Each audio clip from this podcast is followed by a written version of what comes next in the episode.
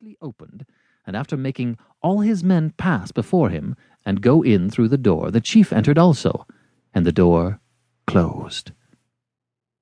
The robbers continued within the rock for a considerable time, and Ali Baba was compelled to remain in the tree and wait with patience for their departure, as he was afraid to leave his place of refuge and endeavor to save himself by flight, lest some of the horsemen should come out and discover him. He was nevertheless strongly tempted to creep down, seize two of their horses, mount one, and lead the other by the bridle, and thus, driving his three asses before him, attempt his escape.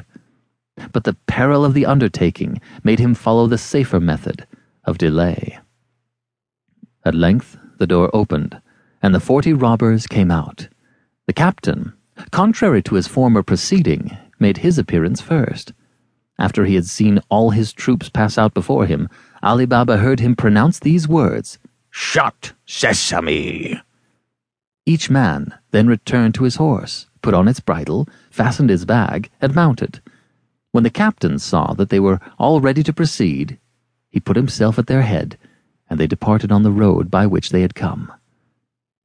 Ali Baba did not immediately come down from the tree, because he thought that the robbers might have forgotten something, and be obliged to come back, and that he should thus thrust himself into danger.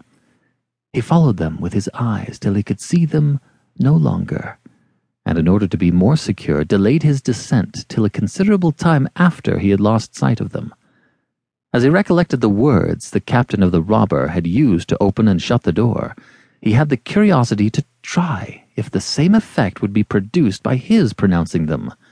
He therefore made his way through the bushes till he came to the door which they concealed. He went up to it and called out, Open, sesame! And the door instantly flew wide open. Ali Baba expected to find only a dark and gloomy cave, and was much astonished at seeing a large, spacious, well lighted, and vaulted room, dug out of the rock, and so high that he could not touch the roof with his hand. It received its light from an opening at the top of the rock.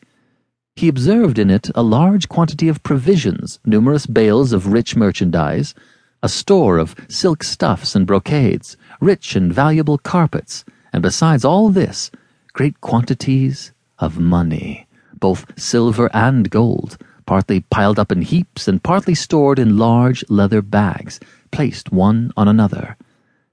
At the sight of all these things, it seemed to him that this cave must have been used not only for years but for centuries as a retreat for successive generations of robbers.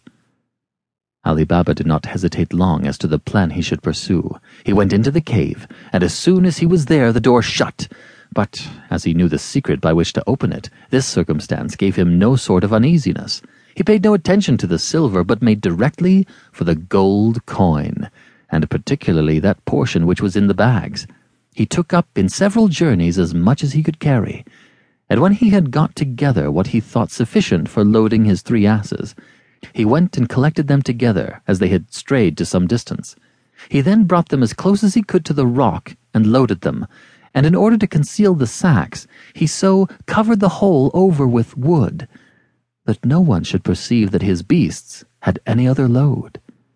When he had finished his task, he went up to the door and pronounced the words, Shut, Sesame! The portal instantly closed, for although it shut of itself every time he went in, it remained open on his coming out till he commanded it to close. Ali Baba now took the road to the town, and when he got to his own house, he drove his asses into a small courtyard and shut the gate with great care.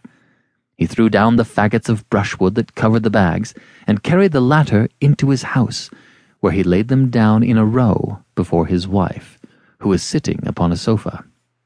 His wife felt the sacks to find out what might be in their contents, and when she found them to be full of money, she suspected her husband of having stolen them, and when he laid them all before her, she could not help saying, Ali Baba, is it possible that you should he immediately interrupted her. Peace, my dear wife, exclaimed he. Do not alarm yourself. I am not a thief. Unless it be robbery to deprive thieves of their plunder. You will change your opinion of me when I.